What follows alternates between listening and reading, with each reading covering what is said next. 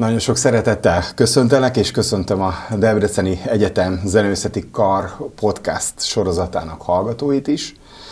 Ebben az adásban a fafúvós tanszékről fogunk beszélgetni, és a tanszék vezetőjével, dr. Nagy Csabával fogok beszélgetni.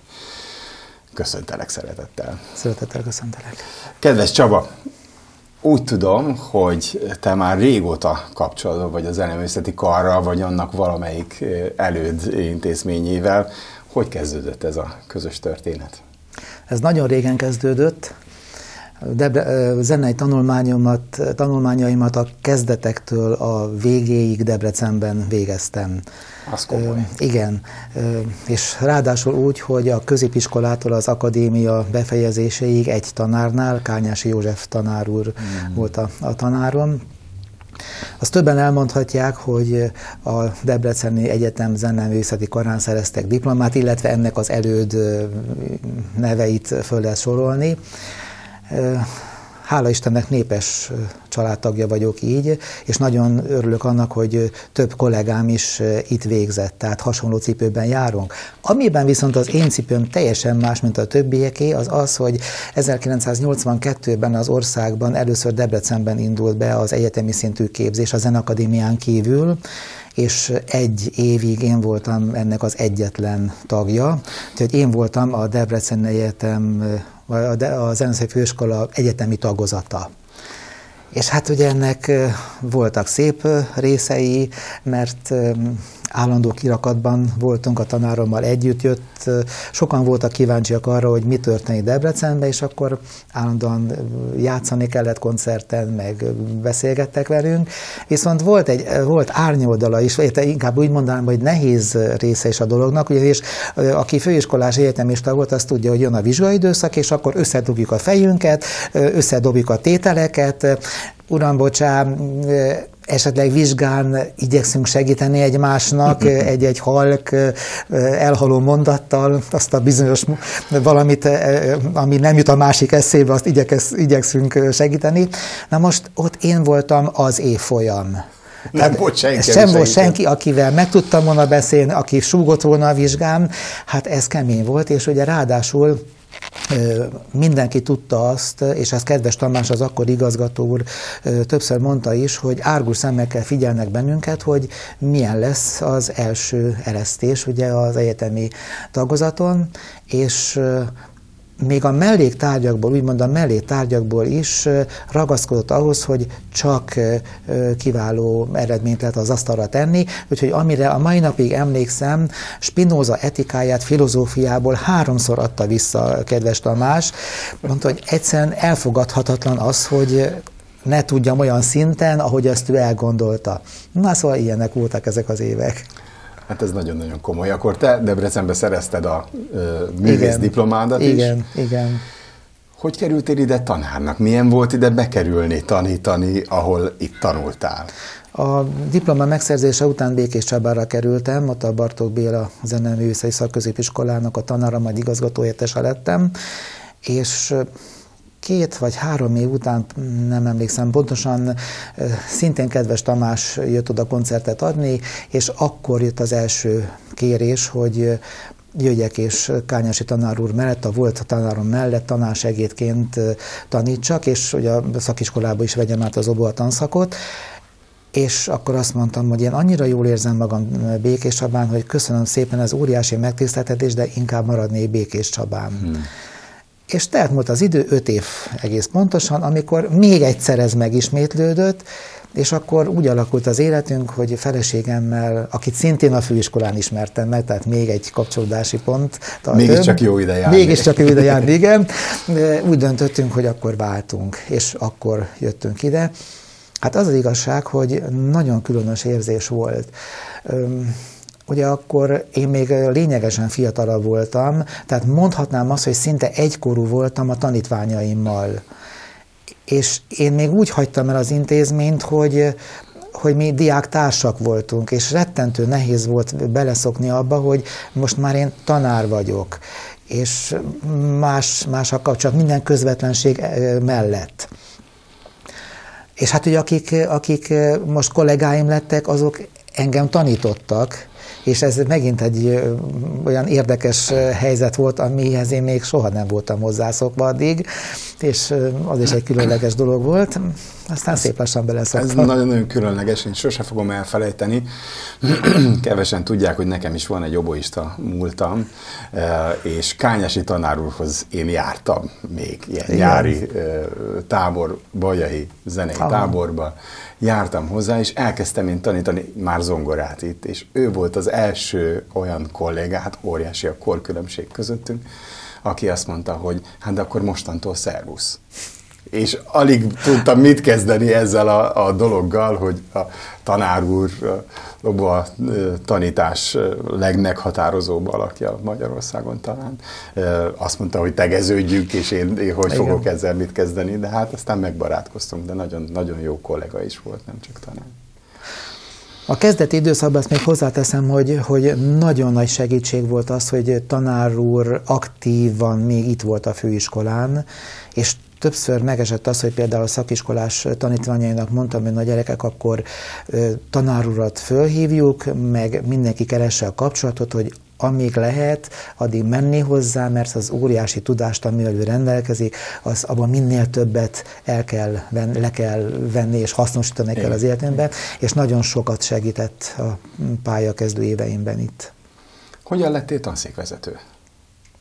Hát ezt tulajdonképpen nem én tudom megválaszolni, mert én már a, a végeredményt hallottam, amikor föl lettem kérve erre a megtisztelő feladatra. Úgyhogy tulajdonképpen erre így nem nagyon tudok válaszolni. De te lettél. De én lettem, igen. Van-e valami olyan koncepciód, elképzelésed, célod, ami most a tanszék vezetésével kapcsolatban, fafúvos hangszerek oktatása, tanítása kapcsán, ami úgy benned ott mozog és visz előre ebben a munkában, ebben a feladatban? Nagyon nagy szerencsém, hogy egy olyan közösség tagja lehetek, ahol mindenki ugyanúgy gondolkodik a fontos kérdésekről. Mert amikor előzőleg például Békés Csabán is vezetőbeosztásba kerültem, szinte a jelmondatom az volt, hogy, hogy jó légkört teremteni és abban dolgozni.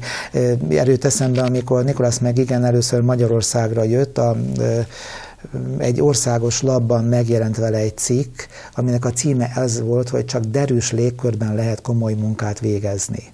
És akkor ennek nagyon megörültem, hogy valaki nagy ember is ugyanezt kimondja, és, és ez lett az én életemnek is a motója tulajdonképpen, de ebbe teljesen ugyanúgy gondolkodunk, tehát azt mondhatnám, hogy, hogy tanszékvezetői elképzelésen, koncepcióm csupán az, hogy hagyni mindenkit, hogy végezze a saját dolgát, és kibontakozni, és tulajdonképpen nekem csak az a feladatom, hogy összehangoljam, hogy amikor vizsga van, akkor, akkor ez olajozottan menjen, ilyen, vagy felvételi van, akkor, akkor megszervezni azt, hogy ki, mikor, hol lesz, mert valóban ez óriási nagy dolog, főleg a mai világban, hogy annyira egy gondolkodással bírunk, hogy semmi olyan különleges koncepció megállapítása nincs szükség.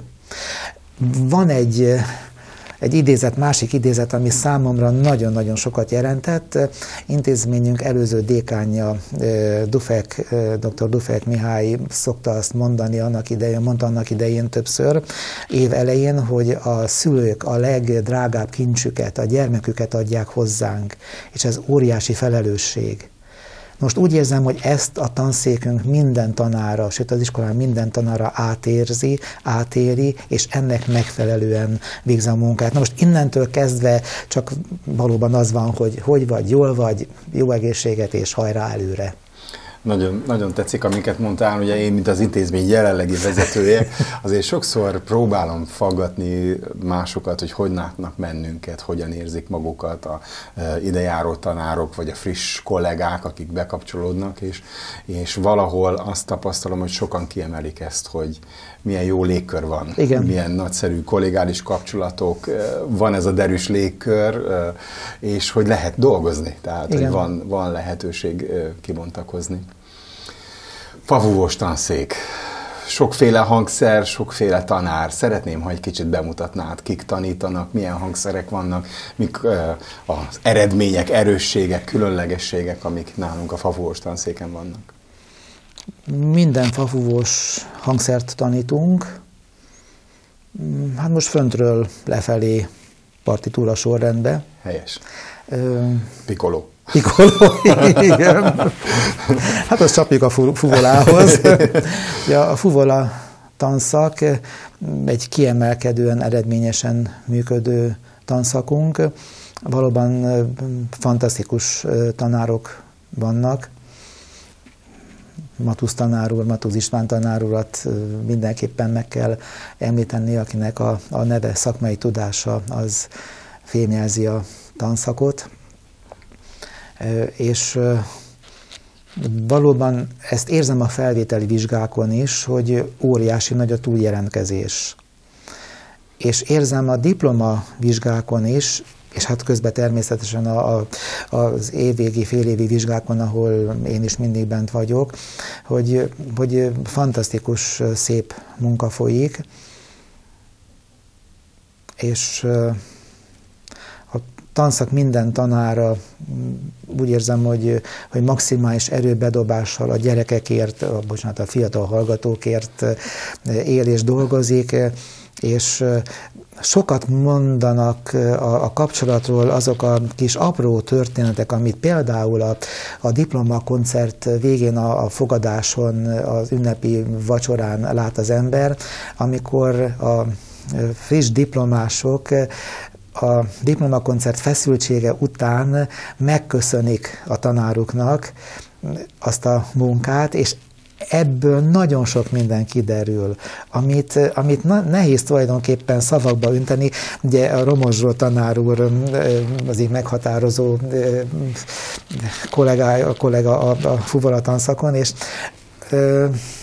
az egyik fuvola vizsga után, diploma után, amikor aztán négyen diplomáztak, akkor például nagy mosolykás közepette egy hatalmas dobozt hoztak oda, amiben egy ajándék volt, és mi volt ez az ajándék? Egy papírautó. Igen, emlékszem rá. És akkor, igen, és akkor, akkor mindenki tudta, hogy milyennek az előzménye. Na most, hogyha ilyenek történnek, ez, ez jobban elmondja azt, hogy milyen a kapcsolata a tanárnak a hallgatóival, mintha én nagyon tudományos és nagyon mélyrehatóan igyekszem ezt, ezt kibontani.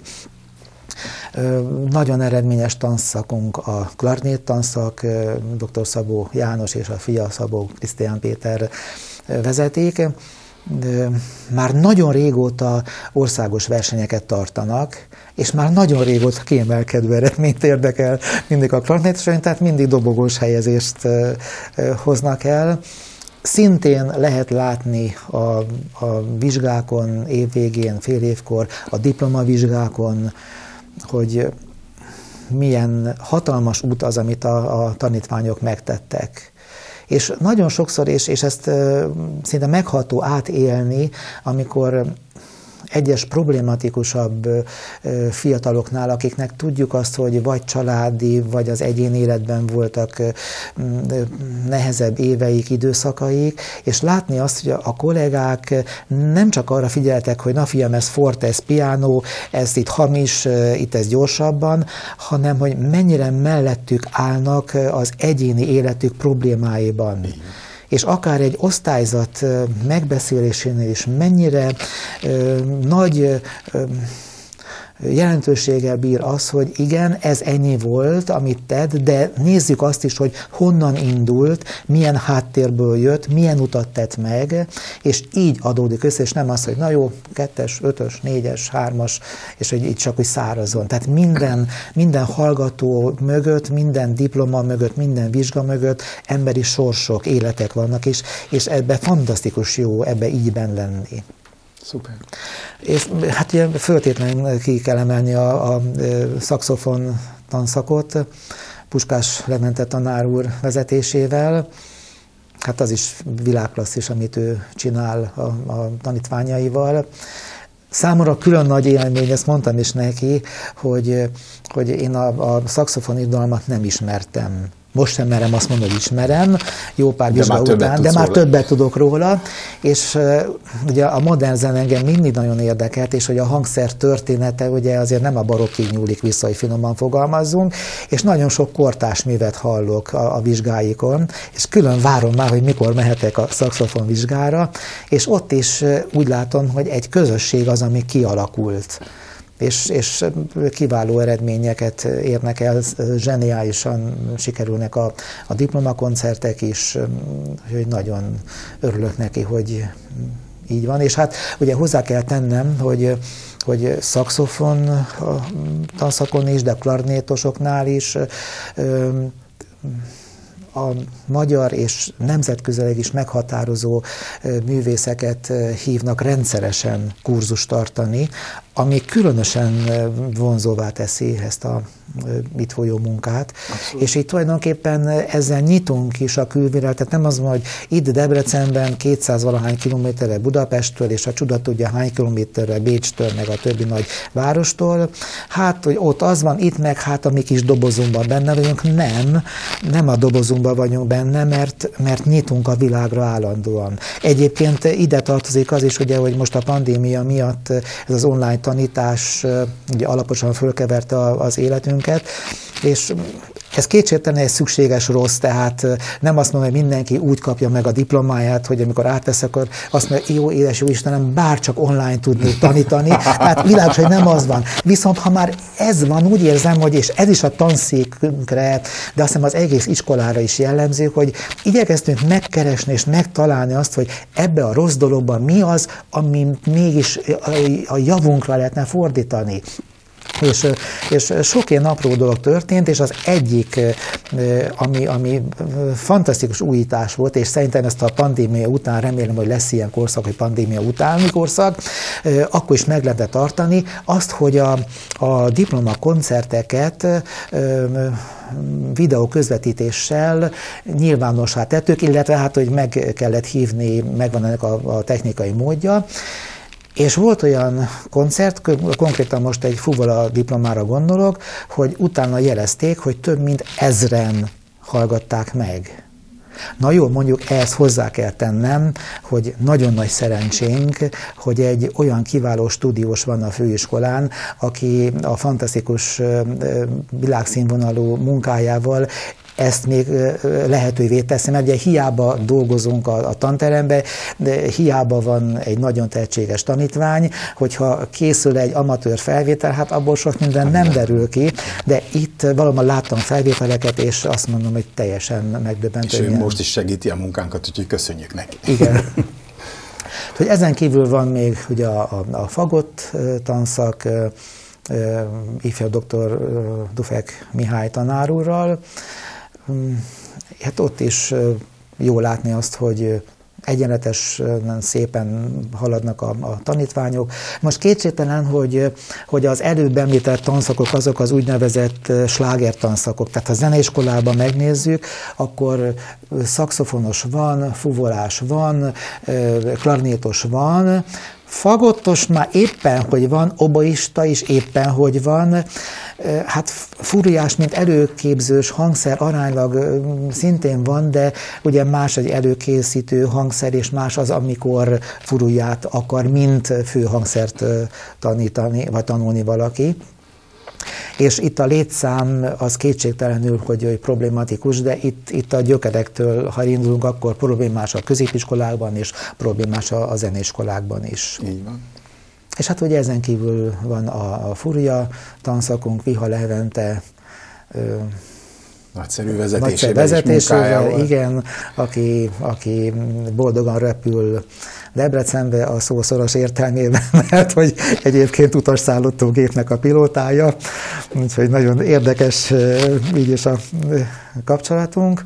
És hát ezen kívül van az oboa tanszak. Így van, aminek te vagy a tanára. Igen.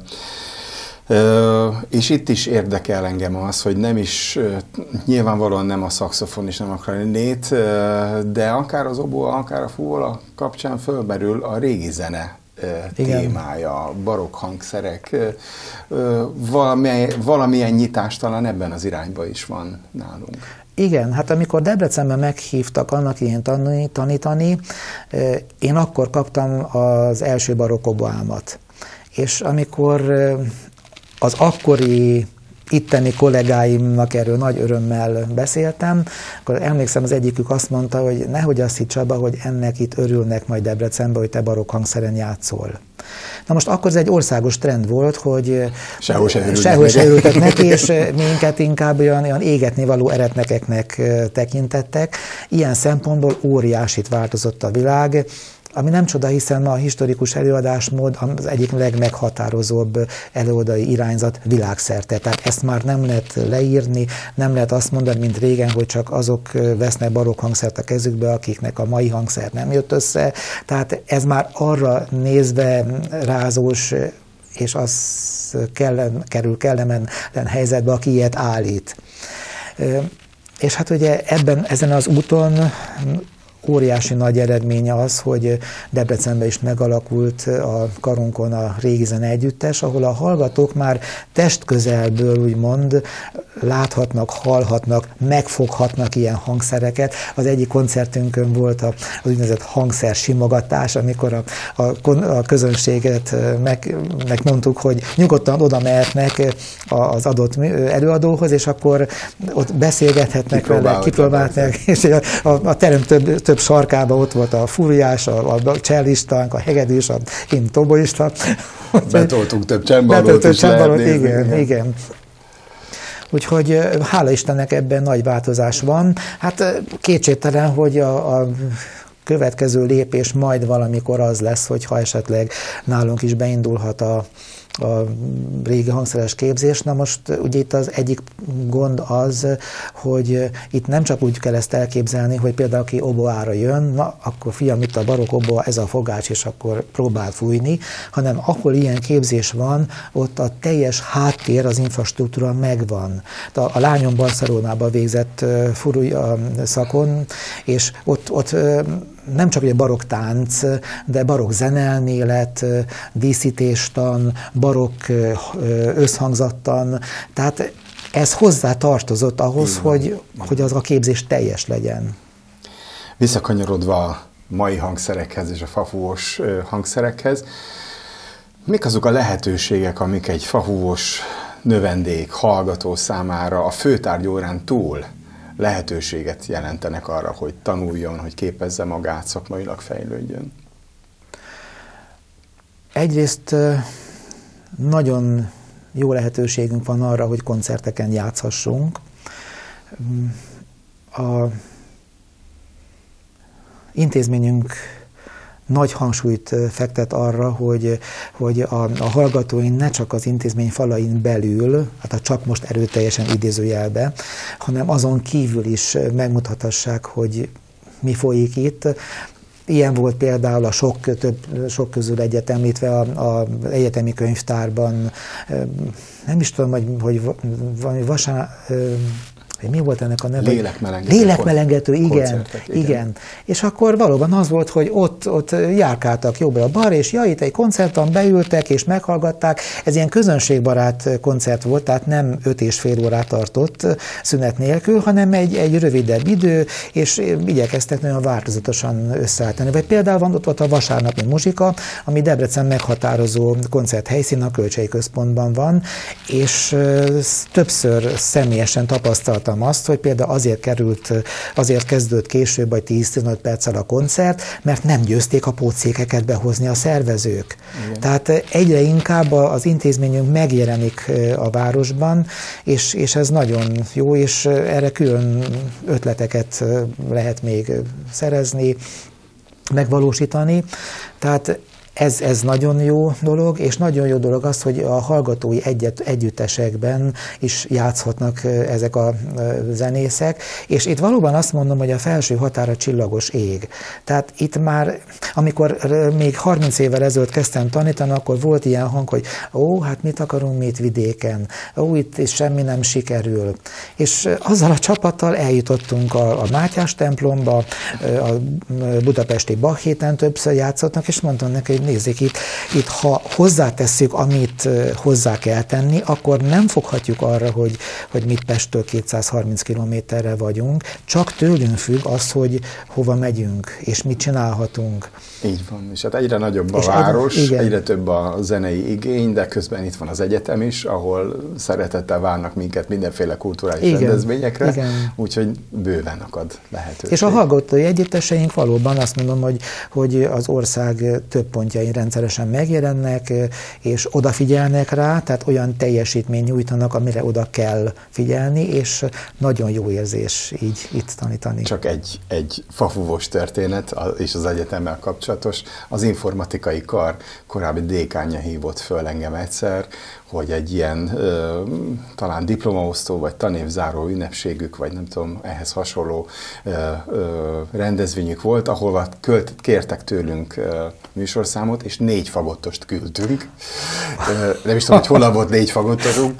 Négy fagottost küldtünk, akik ö, egy kamara ö, produkcióval ö, szólaltak meg, és teljesen oda volt, hogy ő még ezt sose hallott ilyen hangszereket, így együtt, ezt az együtt hangzást, és az egésznek a, a, a muzsikája, és hogyha lehet, akkor legközelebb, legközelebb is őket küldjem. Szóval ez nagyon izgalmas olyan helyeken megmutatni magunkat, ahol nem a szakma hallgat, Igen. és nem az átlag koncertre járó zene iránt, komoly zene iránt érdeklődő közönség, hanem az, akik egyáltalán nem találkoztak még velünk, és akkor itt nagyszerű, jó benyomásokat hagyni.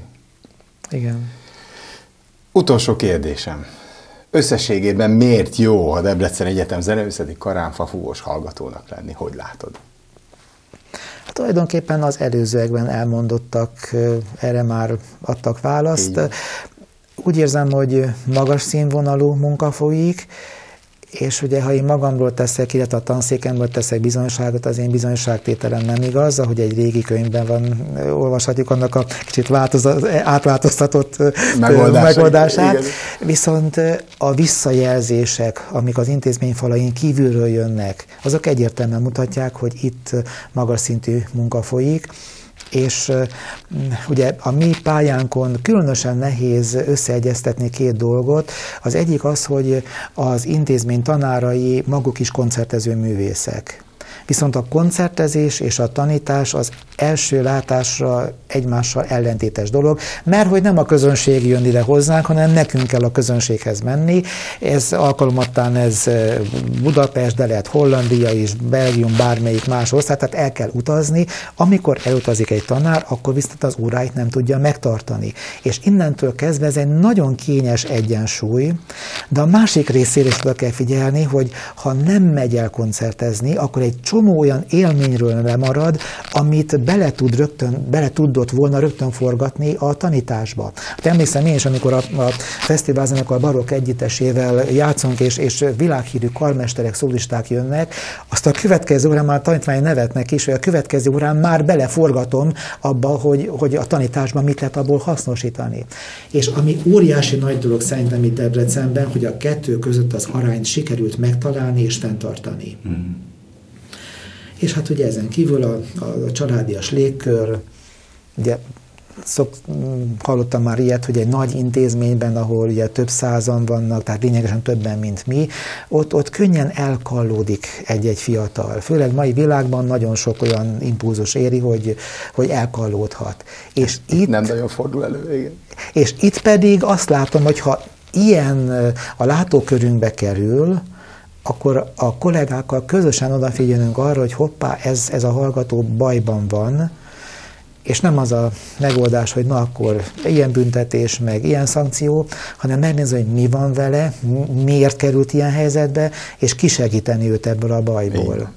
Úgyhogy mindenkinek javaslom, hogy jöjjenek Debrecenbe. Nagyon szépen köszönöm a beszélgetést, és köszönöm a figyelmet. Köszönöm én is.